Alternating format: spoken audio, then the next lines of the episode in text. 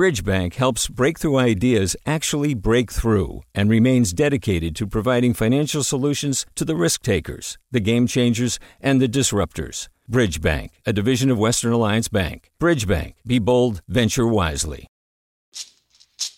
Hey, it's Glynn Washington from Snap Judgment.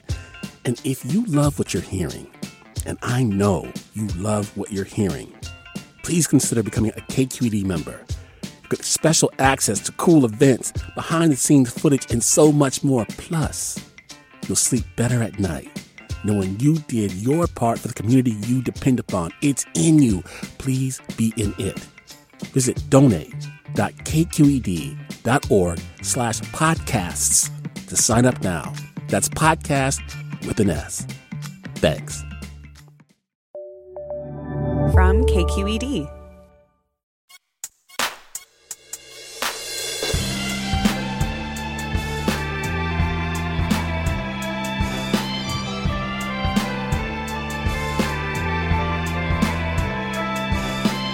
From KQED in San Francisco, this is Forum. I'm Mina Kim. The sheer number of COVID infections now hitting California means we can expect to see more long COVID cases, according to doctors and researchers. And now a new UK study finds more symptoms associated with long COVID than the documented fatigue, brain fog, shortness of breath, and muscle aches. These symptoms include hair loss and sexual dysfunction and people of color, women, and younger people may be at higher risk of becoming long haulers. This hour, we look at what the latest research on long COVID is telling us and learn how people who have it are coping. Join us.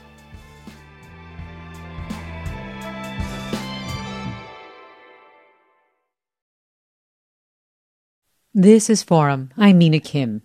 The LA Times reports 1 in 14 California adults currently has long COVID, according to data analyzed by the CDC. That means they have symptoms of COVID infection lasting more than three months. A recent study in the UK has added more symptoms of long COVID on top of exhaustion and breathing and cognitive problems, including prolonged loss of smell, fever, hair loss, and sexual dysfunction. The range of symptoms can be debilitating, as well as the mental and emotional toll. And joining me now is Dr. Eric Topol, professor of molecular medicine and executive vice president of Scripps Research Institute. Dr. Topol, thank you much. Thank you so much for being with us. Happy to be with you. A very important topic. Yeah. Yeah. I want to talk more with you about what we learned from that long COVID UK study. What is it that is new? Something that we didn't really know before? Well, there's quite a bit in that. It's um, a very large study uh, with a cohort followed where there's a match uh, control group, which is very important in these long COVID studies. And it is a comprehensive assessment of every you know, symptom you can imagine. And there were nearly 60 that were distinct in the group that had prior COVID with these protracted symptoms over the course of months. And as you mentioned, there were these new symptoms that hadn't really surfaced before that had the highest uh, uh, adjusted risk ratio, like the hair loss, libido, uh, sexual dysfunction. So these were things that were not really uh, prominent on the radar screen as other symptoms like um, brain fog and fatigue and, and so many other things that we've been in touch with. The other thing it seemed to do was add to or affirm that it was women, uh, black people, and other people of color um, who were predisposed potentially or had increased risk factors for long COVID? Right. So uh, this is uh, equally important as to the symptoms that it um, it was uh, um, showing that you know we didn't know about, and that is these were all people who never were hospitalized for COVID. So there's a lot of confusion about the people who had mild to moderate, didn't, not requiring hospitalization. This is a really big study to uh, shed light on that. And it, importantly, uh, the trend of having long COVID was higher in younger people. Mm. Uh, so, it, it, and as you said, uh, it was also uh, in uh, people of color. I mean, there a lot of the risk factors were identified because of the ability to have this matching uh, and such a large uh, cohort that, of studies. So I think this is what we've generally seen that it's often very young, healthy people with mild to moderate uh, uh, symptoms of COVID that have this, these problems uh, that are enduring. Do you have any idea why there's an increased risk for long COVID in young people? I, I, wish I knew about that. Um, I think there's a lot of theories, right? Um, there's theories about that um, the immune uh, system is gone haywire in some people with long COVID. That is, uh, there's either uh, remnants of the virus or actual uh, virus that's culturable, that is uh, uh, replication competent virus that's in a reservoir, or auto antibodies to um, the virus or its components. Anyway, there's an immune theory that, of course, seems to be especially more prominent uh, in women as to their symptoms that fit into that cluster. And the immune system uh, among younger people may be different uh, than older to help explain this. At any rate, we don't have a good explanation. And so right now it's just a bunch of theories that remain unproven.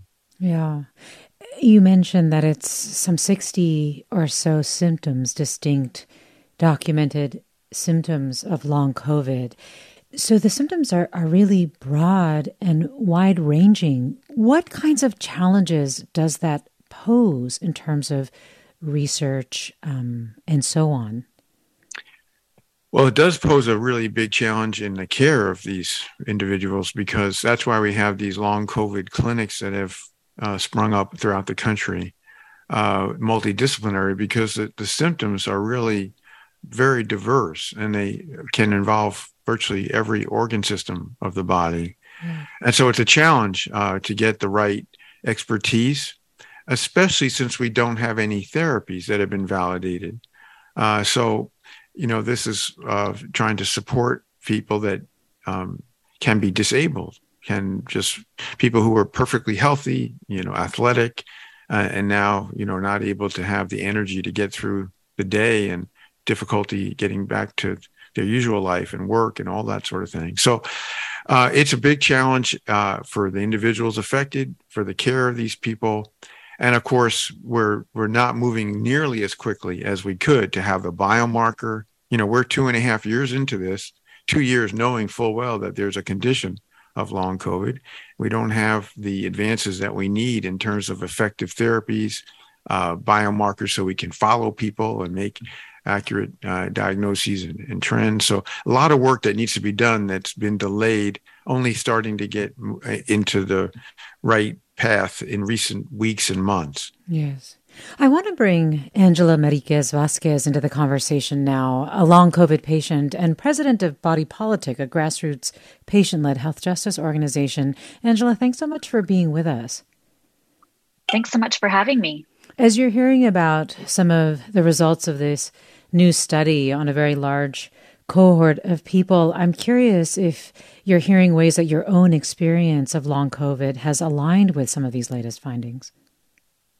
Um, absolutely. I mean, it is, uh, I think, really great that the research is um, beginning to reflect what patients have been describing um, for upwards of two and a half years now. Um, I myself got sick uh, at the um, got COVID at the beginning of the pandemic in March 2020, um, mm.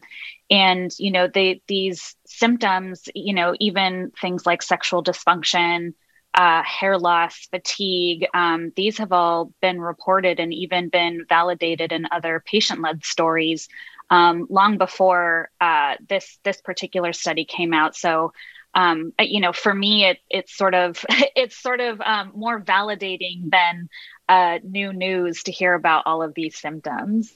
Do you still have lingering symptoms of long COVID, and, and how do you manage them if you do? Yes, absolutely. I still consider myself um, ill with long COVID. Mm. Uh, um, I would say now, um, two and a half years in, my symptoms are much more well managed, but still very much present.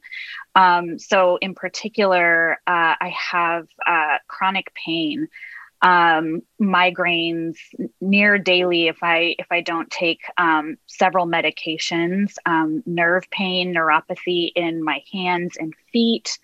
Um, I have uh, severe allergies now. I actually have a condition uh, called mast cell activation syndrome, which basically means my the innate uh, immune system uh, is really hyperactivated. So I now have to carry EpiPens uh, with me wherever I go, which was mm. not something I ever had to do before I got sick with COVID.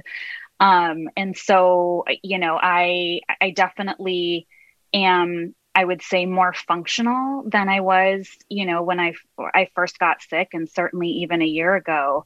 Um, but it, you know, long COVID is definitely um, something that I, I have to manage daily with with lifestyle adjustments and lots of medication. I imagine that takes or has taken quite a toll on you and also on people that you have talked to through body politic. What has that been like? What do you feel like is important for people to understand about that part of it? You know, I think um, that this has been a really traumatic experience for most, if not all of us. Um, in particular, I think those of us who got sick sort of in the first and second waves of the pandemic before long COVID was really being, you know, acknowledged by uh, the media and certainly doctors. Um, you know, still many of us are, are being medically gaslighted. In our support group, we get, you know, dozens of messages a week in the support group about how um, doctors are saying that this is, you know, all anxiety, that folks are just stressed and they need to take some time off work to rest and and relax. And and while you know the prescription of rest is absolutely um, something that i advocate for and we find folks really benefit from um, I, what i would really love for for folks to really understand is that many of the the mental health conditions, including my own sort of uh, PTSD and and depression, are really a function of of how disabled um, I have become compared to you know my my previous life where I was a runner and an athlete, um, mm. and uh, you know that that my mental health has improved in the last year as I have gotten more competent um, medical care. Um, and I think that I, I fully believe that that is true for many, if not most, long COVID patients, that their mental health issues are, are a consequence of, of not getting the kind of care that they really deserve and, and we need, but is just not accessible for a variety of reasons. You've talked a little bit also about the impact on on families, on people who live with or care for people with long COVID. Can you tell us a little bit about what you've learned about that? Yeah, definitely. I mean, I think caretakers of people with long COVID are a group of folks that that really need a lot more um, support, both you know emotional and psychosocial community support, as well as tangible financial uh, support. We have you know, parents, single parents who have children with long COVID who now have a child with special health care needs, um, which, you know, if you if you have children who are healthy, you know, you know how much of a challenge that uh, that can be. And, and if you have, you know, a child with chronic health conditions, that's also something that uh, I think can really challenge uh, parents and caretakers. If you're an adult um, with with long COVID, that also really I think is is really challenging um, to deal with. And so, you know, in particular, I'm really concerned about you know low income folks and immigrants who um, don't have the support, community, and financial to to really care for themselves and their families. We're talking about long COVID, the toll it takes, and what we're learning from the science. Stay with us for more after the break. I'm Mina Kim.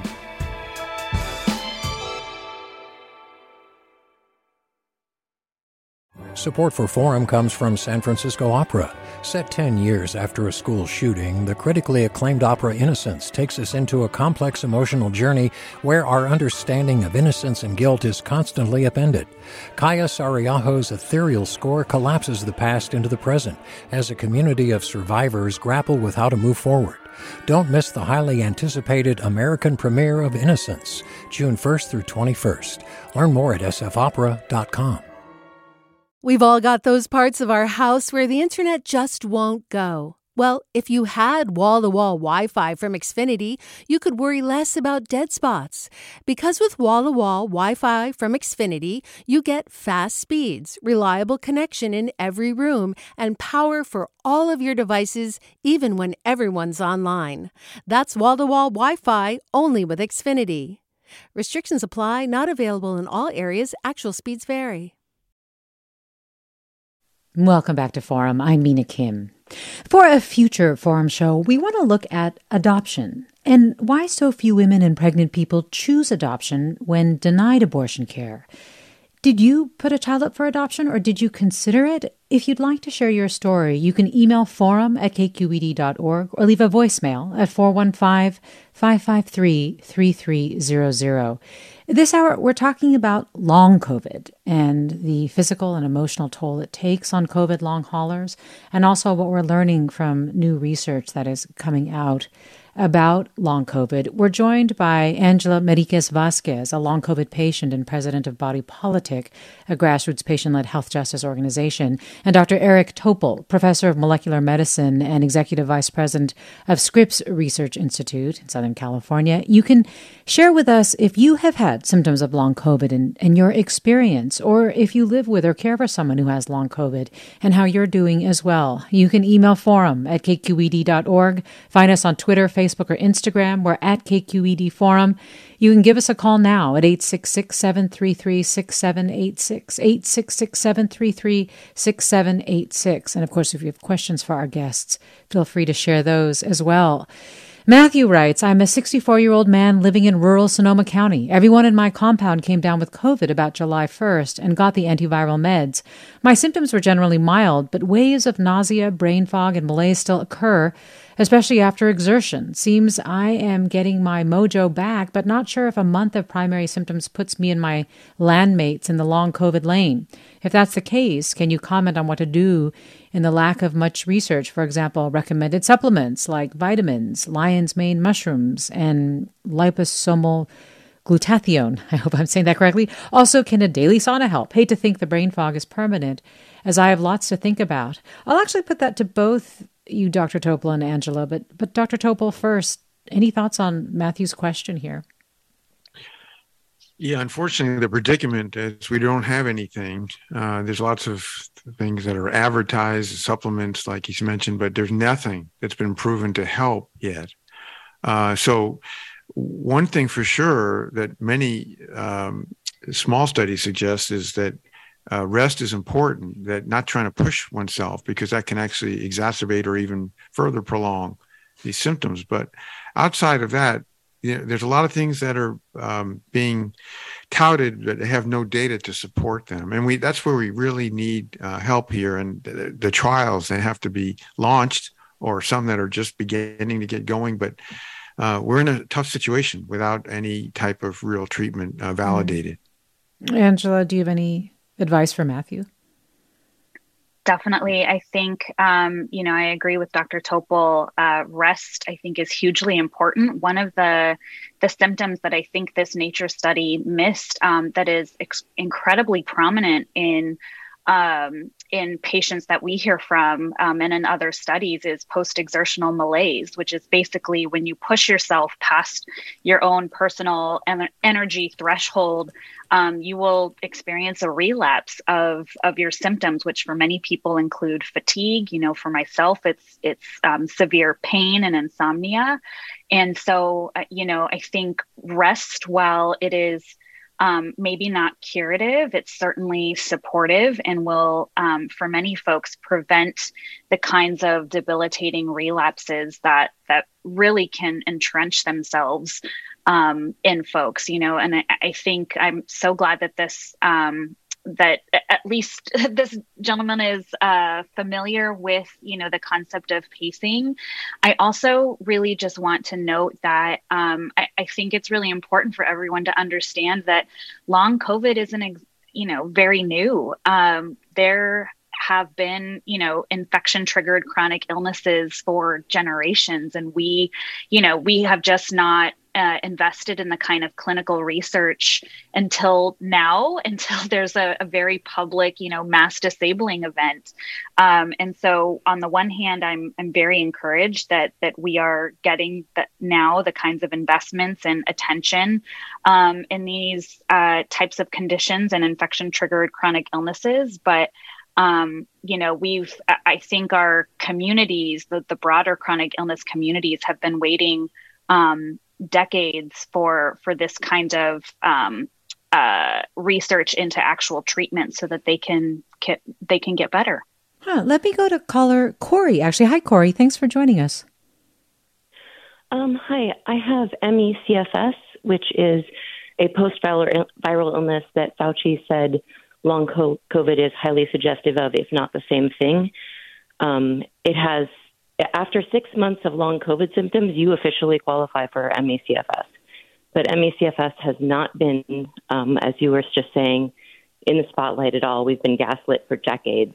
Um, with ME/CFS, you can end up with a feeding tube, unable to even roll over in bed. Um, but the people who are best off just feel like they have the flu all the time. I'm a former gymnast and athlete who, and martial artist and dancer who is in a wheelchair. Um, but the brain fog, the, the mast cell activation syndrome, um, POTS, uh, orthostatic intolerance, um, all the things, you know, the fatigue, the muscle aches, the pain, the headaches, everything is the same. Um, but long COVID research is um, is doing a lot for us. Because and, you had it uh, prior. This was not oh, something for a. This is not something, Corey, from a COVID infection for you. No, no. This is this was from um, from a, a norovirus for me. Oh. But um, Stanford has a treatment clinic that is doing wonders. Um, there are actual medical pills you can take besides supplements, and pacing and rest obviously are the very best things. I've improved from needing breaks chewing my food to being able to move around the house um, with pacing, rest, and uh, a, uh, a, few of Stanford's treatments. Mm. Um, low dose Abilify, low dose naltrexone, uh, Valtrex. There, there are treatments. Well, Corey, I'm glad you're doing better, and I'm glad to hear that long COVID research has actually done a lot for ME/CFS as well, kind of underscoring Angela's point from before. Dr. Topol, Matthew's comment was that he had gotten it in July, and this UK study was conducted with data from last year and the year before. So, of course, before mm-hmm. this BA5 wave that may have affected Matthew.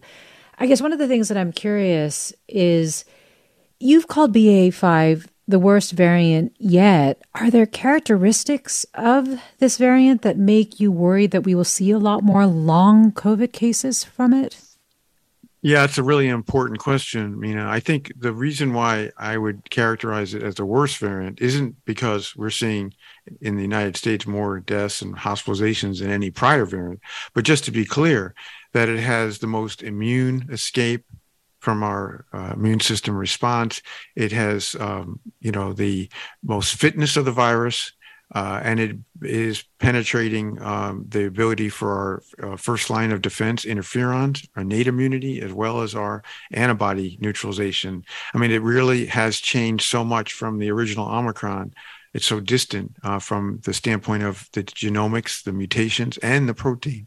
So, from a bio- biologic point of view, it's clearly the worst virus. But interestingly, there was a report about how are we seeing uh, long COVID uh, more or less from Omicron, not BA5, but BA1, the original Omicron that hit us hard uh, beginning of this year, um, versus Delta and prior variant. Now, remember that um, there's a lot less loss of smell and taste with all the Omicron variants. So there's there are differences in some of the symptoms, and the UK uh, has you know really great uh, data reports almost on a weekly basis, they did look at long COVID uh, from Omicron to Delta. They found that it was it was somewhat lower. Uh, you know, it's still a major uh, issue because you know even if you drop down uh, to uh, one it's still affecting you know, millions of people. So I think the answer is we're likely to see less uh, long COVID. It's still a very, very big problem with Omicron. We don't have any data for BA5 yet because it's so new, uh, and it'll take months for us to sort that out and compare it to, you know, BA2 and and all the other prior variants. So. Um, there's some favorable aspects here, but it isn't enough to think that we're not going to face uh, mm. sequela of people who get a COVID infection. There's only one way to prevent long COVID is not to get an infection.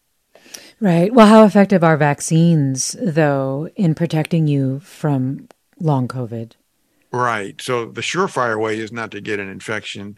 Uh, the vaccines, there are multiple reports about vaccines.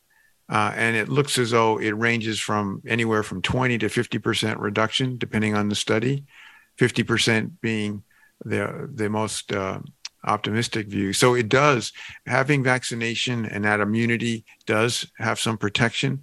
We don't know precisely how much, but yeah, that's another reason people should be vaccinated and boosted. And if they're over 50 years old or um, have significant risk factors, should get a, a, second booster. All these things to protect oneself, uh, because the unpredictability of the virus uh, is what is part of the problem of the, the long COVID potential. Well, Dr. Topol, if younger people seem to be more likely to become long haulers, should we be changing the vaccine or booster guidance? Right now, it's people just. It's just people over 50 being eligible for the booster right now. Do you think it's time to expand that?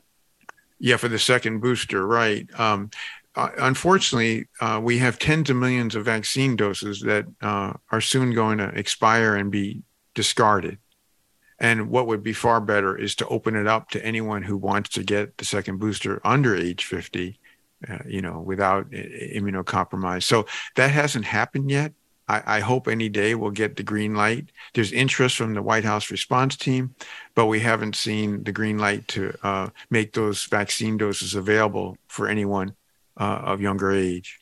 Make them available, even though we're supposed to be getting a new, more BA5 focused vaccine, I guess, in late fall. Though I'm hearing that that the government is trying to push that up, push manufacturers to do that sooner, like in September. Yeah, just one thing on that is we don't know when that BA5 specific vaccine is going to be available. We don't know what the circulating virus will be in the latter part of this year. So uh, I think for those people who are 50 and older, where there's a clear cut su- survival advantage, those are in higher risk. It's really important to get that second booster now if you're more than four to six months from the first booster.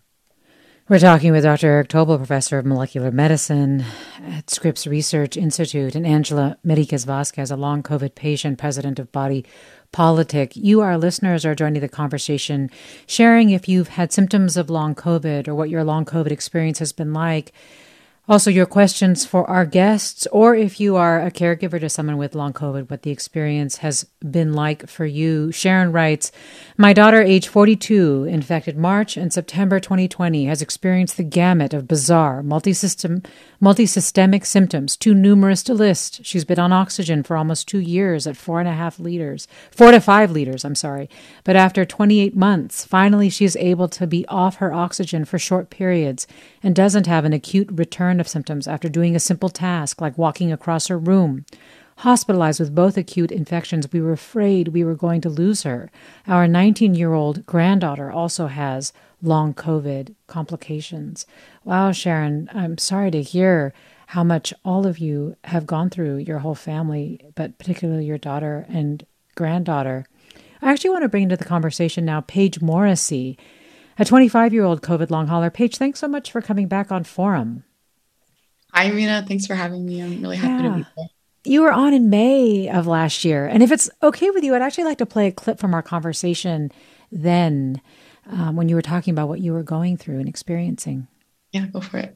I remember waking up one day and just like uh, looking at my mom and her face just looked and like felt like really unfamiliar to me like she was a stranger to me um, and i like couldn't recognize myself in the mirror either and i was also just increasingly like becoming more forgetful like my short-term memory was really faltering um, then of course the brain fog that we always hear about, um, which for long haul folks, I have found like just can range from being like you're kind of what's happening right now. You're you're kind of forgetful, um, um, or, or you have like sometimes dementia like symptoms where I've talked to folks who feel like who felt like they were going to forget their kids.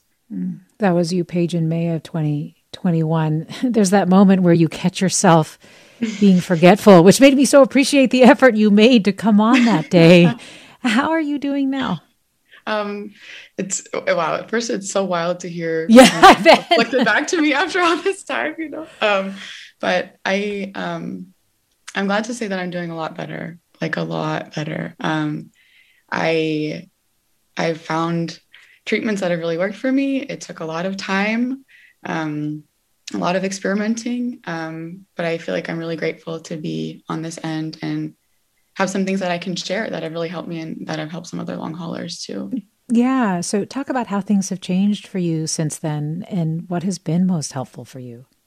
Yeah. Um, if I can distill it down to like maybe three things, um, definitely the support of my family and my friends, like first and foremost, the consistent love over time has been invaluable. Um, and then all the knowledge from long haulers, like I honestly can say that all of the treatments that have worked I've gotten from them, from Body Politic. Shout out to Angela. Mm-hmm. Um, and I've had to go completely outside of the medical system because they just weren't able to help me. And I had to get really experimental. Um, but something that I found that's really helped, that's been around for a while, is a medical diet. Actually, it's called the GAPS diet, G A P S. Um, maybe you've heard of it, but it's it's been around for a while and it's really like rooted in traditional diets and um, a lot of folks who have nervous system disorders lyme long covid you name it um, have tried it and i found and i found out about it through body politic through seeing other long haulers heal through this diet at first i was suspicious you know because i had never tried anything like it and um, it wasn't something that a medical doctor had suggested to me but once i started to see that i was healing um, like pretty rapidly i was like I had restored hope again. And it was, it felt really miraculous. Like, just to give you a little taste of where I'm at now, like I, well, spiritually, I just feel like a renewed sense of purpose in life. I, which I feel like is the most monumental thing. Um, but I'm like sleeping again. I'm able to walk again. I'm dancing again. I was a dancer pre-COVID. I'm, I, my POTS is significantly improved. Like before, I would just be to give an example, I was just like hanging out and my heart rate would be like 150 and now it's I'm walking around, moving around, it's like 70 and um, so that's just one example. But um, I was hyperthyroid and in two months my numbers had leveled out. Um, and I still was really suspicious as I kept healing, but as I found that like real tangible things were changing and my mental health was improving, I felt like a sense of peace again. I just I couldn't believe it. So um, I'm really like, and I have a lot of other long hauler buddies. And when we talk, I, you know, I share this, but of course you have to come to treatments in your own time. But I was really lucky that I'd found this when I did, because I was, yeah, as many long haulers are incredibly desperate and incredibly sick. Oh, so. Paige, I am so glad to hear you are doing so well. And I remember at that time too, you were, I think, living with your mom. Are you still living with your mom now or? No, actually, I mean, I do miss her, but I am uh, I am living independently, which is huge. Um, I I'm in San Francisco. Um, I'm working full time, um, which I know is like you know a capitalist measure of of like health, but um, it, it, it does mean it does show that I have a level of cognitive functioning that I didn't have before. Um, so yeah, I'm I'm really grateful to have this space to heal. Um, but yes, not, I am out of the house finally. Paige Morrissey, uh, a COVID long hauler who spoke with us in May when she was really at the height of it and um, coming back to tell us how she's doing now. Thanks so much for checking back in, Paige. Really appreciate it. Thanks, Mina, for having me. We'll have more hearing about long COVID and how you're doing with it after the break. This is Forum. I'm Mina Kim.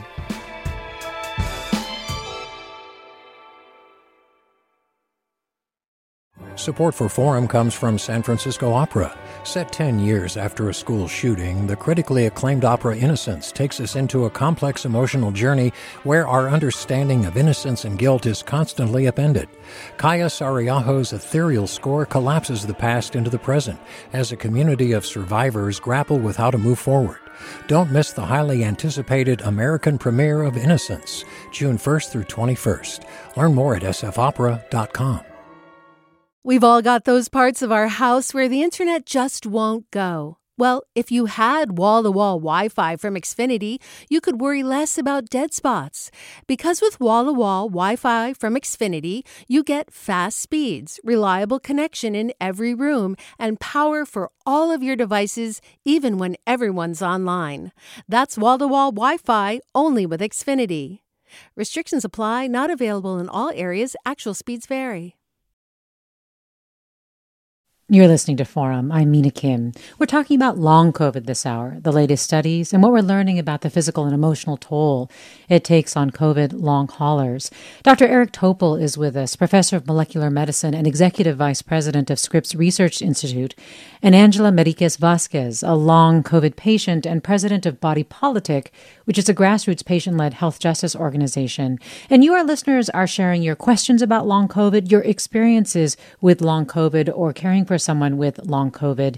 Christopher writes, my wife has been diagnosed for five plus years with chronic fatigue syndrome. It took us five years before we could get a diagnosis, and I went to a program that has helped. The symptoms are exactly the same as CFS. It's the same acute onset as well, a viral infection, and just never gets well. The systems just become CHF slash long COVID over time. We're also getting a couple of questions along these lines, Angela, that I'd be curious to get your response to. This listener writes If there aren't any biomarkers for long COVID, how do we know these symptoms are due to that? The world has just been through a very stressful period. People have lost loved ones, jobs, communities, and they have deferred medical care. Maybe all these things have an effect on our health, and people don't have long symptoms after all sorts of viruses. Pete tweets, How can people separate other chronic illnesses from COVID linked maladies? Is there a particular profile or set of symptoms that are more attendant to COVID? Curious what your reaction is to these these kinds of questions and if you have any answers. Yeah, I mean, those those are, you know, unfortunately really common responses, even within, uh, you know, medical cir- circles and and physicians um, have approached these, uh, you know, infection triggered chronic illnesses with a lot of skepticism and and quite honestly, a lot of, um, you know, misogyny uh, within the medical system of of not believing that women uh, in particular who are you know tend to be more impacted by these um, conditions that they're unreliable narrators to their own experiences. Um, you know i will i will say that there are absolutely differences in folks who um, have uh, conditions like ME/CFS, like uh, mast cell activation syndrome, like uh, POTS, um, and dysautonomia.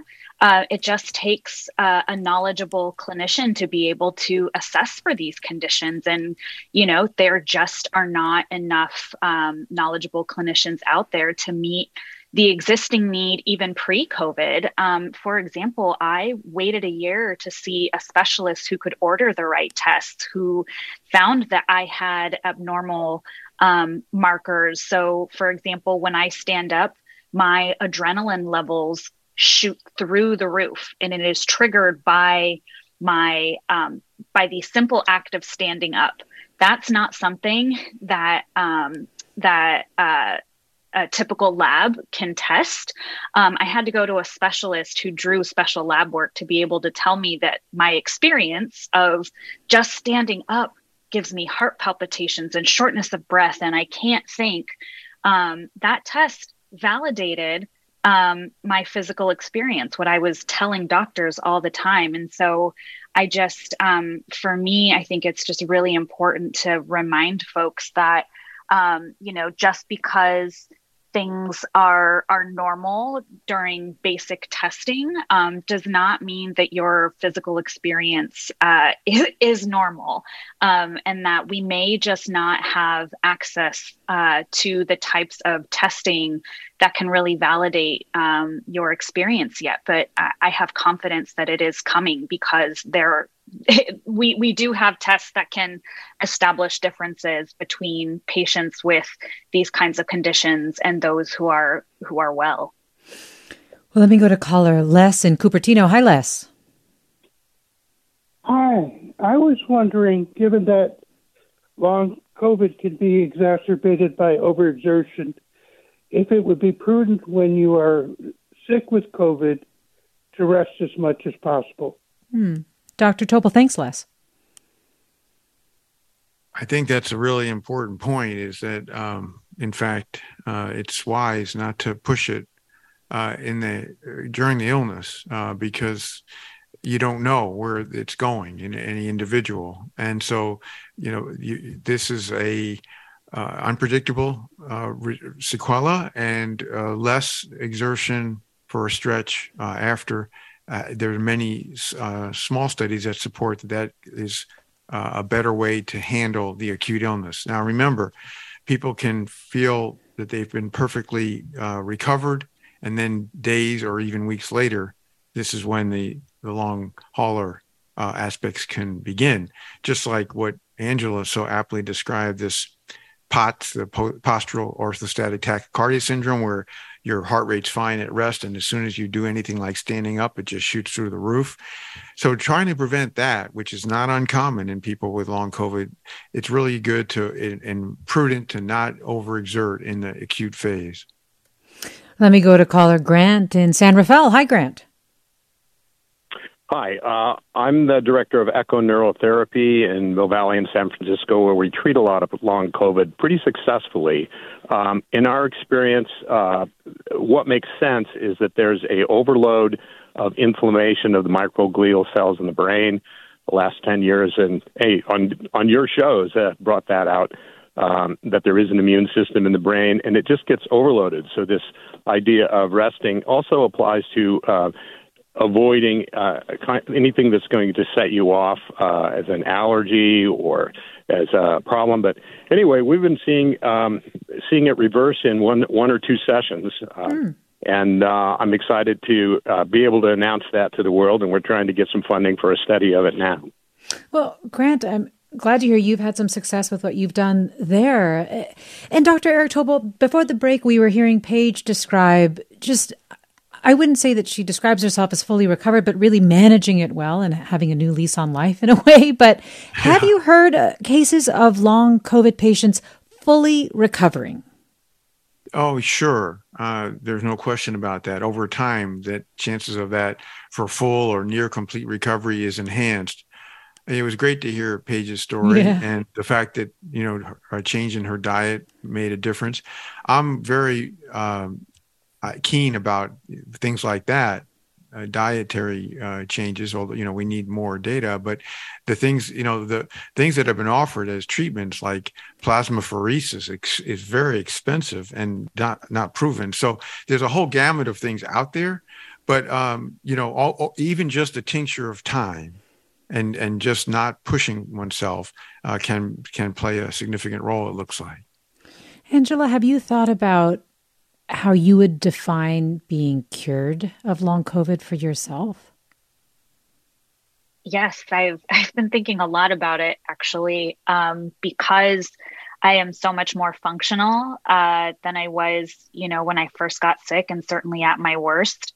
Um, for me, I think it would be not having to think about my body um, it is it has been i think a really um, uh, important spiritual journey that i've been on in the last two and a half years since being sick. And you know on the one hand i think i really appreciate my body for um, what it got me through um, and the fact that i'm still here and alive. And at the same time I'm really tired of thinking about my symptoms and, you know, planning my day out literally to the minute so that um, you know, I, I, don't push myself uh, into a relapse. Um, I'm really tired of taking medication literally every four hours to manage the inflammation in my body. Um, I would love to go for a run. I haven't been on a run since I got sick. Um, and so for me just not having to think about all these things to, in some ways to be able to have the body privilege to forget about my body for you know for a day several days a month a year would be i think a blessing. Um, because right now I, I i spend a lot of mental and physical energy still managing my illness. Yes and you touched on this earlier in the show that for some people, this will be a long term debilitating event. We also, of course, had some comments along the lines of just how severe and long term the impact has been. Do you think policymakers understand this about the impact of long COVID and are starting to do the steps necessary to try to address what I, I remember reading in a in an LA Times piece, a doctor calling it a mass disabling event? Yes, um, I I don't think most policymakers with the power and influence to really shift our our healthcare system, our social care system, employment, uh, education systems, our clinical medical education systems, really truly get what um, what sort of long covid and these other conditions are are doing to to people.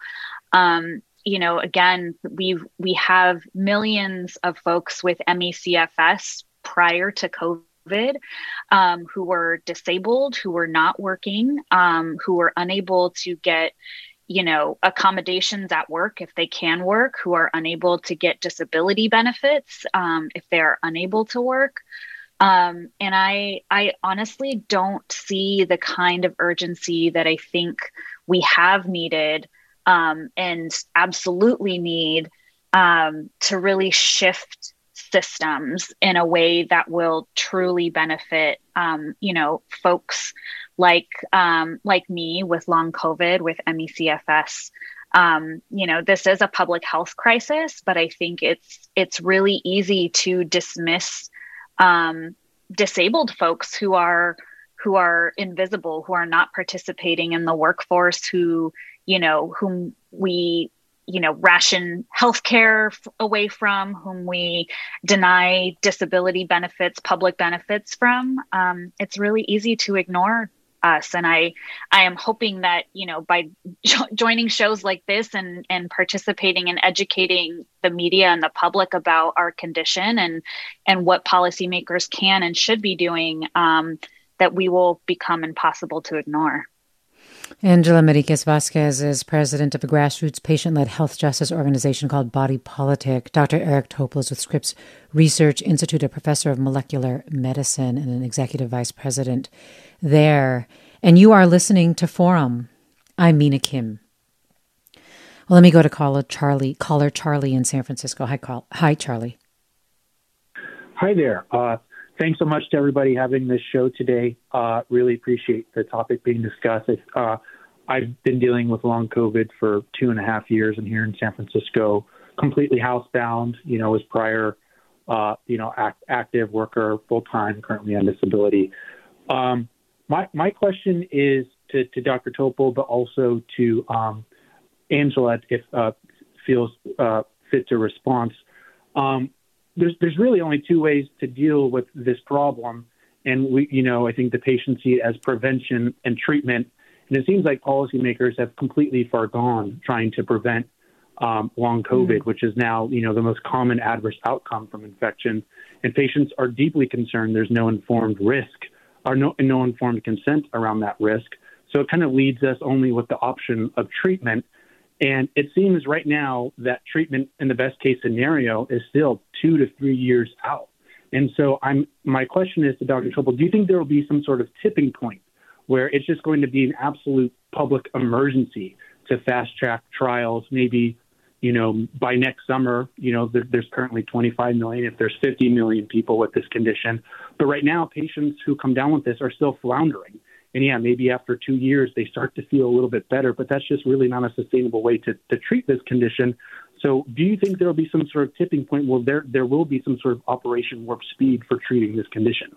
Charlie, thanks so much, Dr. Topol. Yeah, such a great question. Yeah. Uh, I think uh, the difference we have now um, in the in the pandemic, as opposed to when we have seen these post-viral syndromes like myalgic encephalomyelitis, uh, CFS in the past, is we're in the era of citizen science.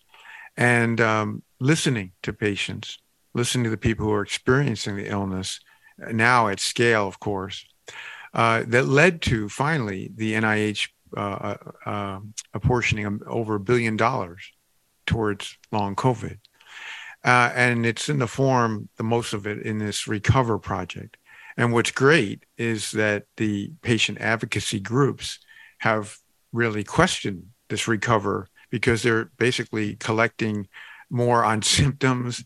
Uh, it's good that they're looking uh, for an immune and other biomarkers, but they haven't really focused on treatment and doing the trials. And we have lots of candidate medications.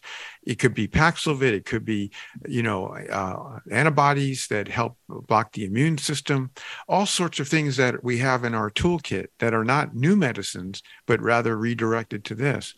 And so the frustration has been mounted. And we're in this time where, you know, the people who are affected have a big voice.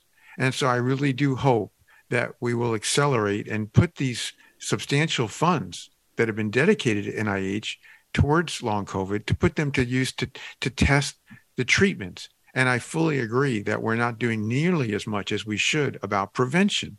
Uh, our, our warning on BA5 came very late and it was also kind of we got this and it should have been out there in may and it was just only a couple weeks ago so both on the prevention side and much more effort on the cl- clinical trials we need uh, to test the candidate treatments well, Mel writes, I'm 31 and was a healthy, athletic adult before getting COVID. I've had long COVID for eight months with burning lungs.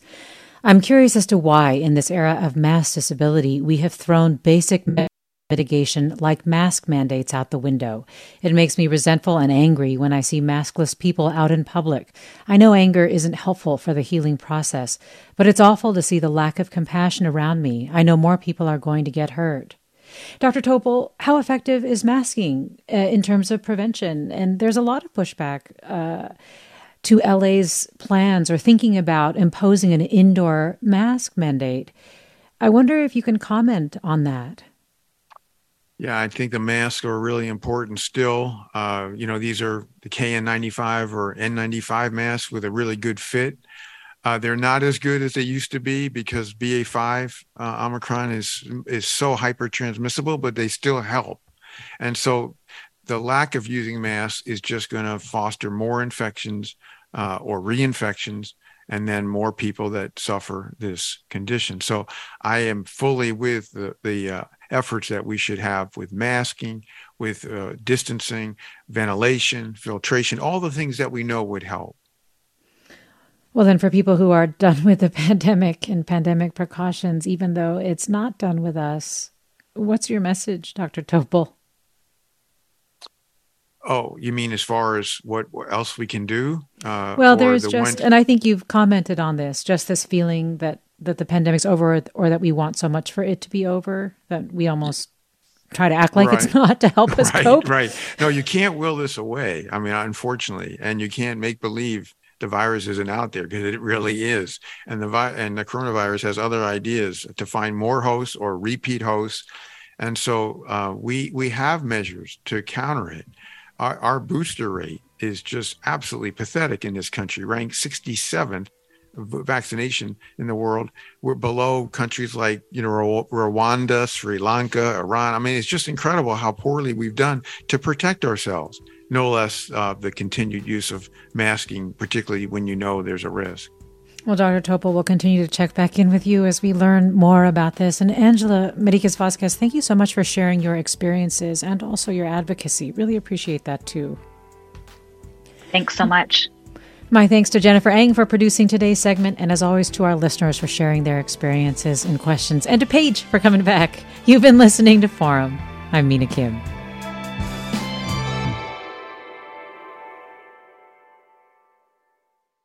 Funds for the production of Forum are provided by the members of KQED Public Radio, the Germanacos Foundation, the Generosity Foundation, and the Heising Simons Foundation. Support for Forum comes from San Francisco Opera. Set 10 years after a school shooting, the critically acclaimed opera Innocence takes us into a complex emotional journey where our understanding of innocence and guilt is constantly upended. Kaija Saariaho's ethereal score collapses the past into the present as a community of survivors grapple with how to move forward. Don't miss the highly anticipated American premiere of Innocence, June 1st through 21st. Learn more at sfopera.com. We've all got those parts of our house where the internet just won't go. Well, if you had wall to wall Wi Fi from Xfinity, you could worry less about dead spots. Because with wall to wall Wi Fi from Xfinity, you get fast speeds, reliable connection in every room, and power for all of your devices, even when everyone's online. That's wall to wall Wi Fi only with Xfinity. Restrictions apply, not available in all areas, actual speeds vary all over the country. We need to improve reading in Wisconsin. Schools are changing the way they teach reading. I'm calling for a renewed focus on literacy. We have gotten this wrong in New York and all across the nation. And it's happening because of a podcast. I think your podcast has changed my life. And I'm going to share this podcast with everyone I meet. Sold a Story investigates how teaching kids to read went wrong. New episodes of Sold a Story are available now.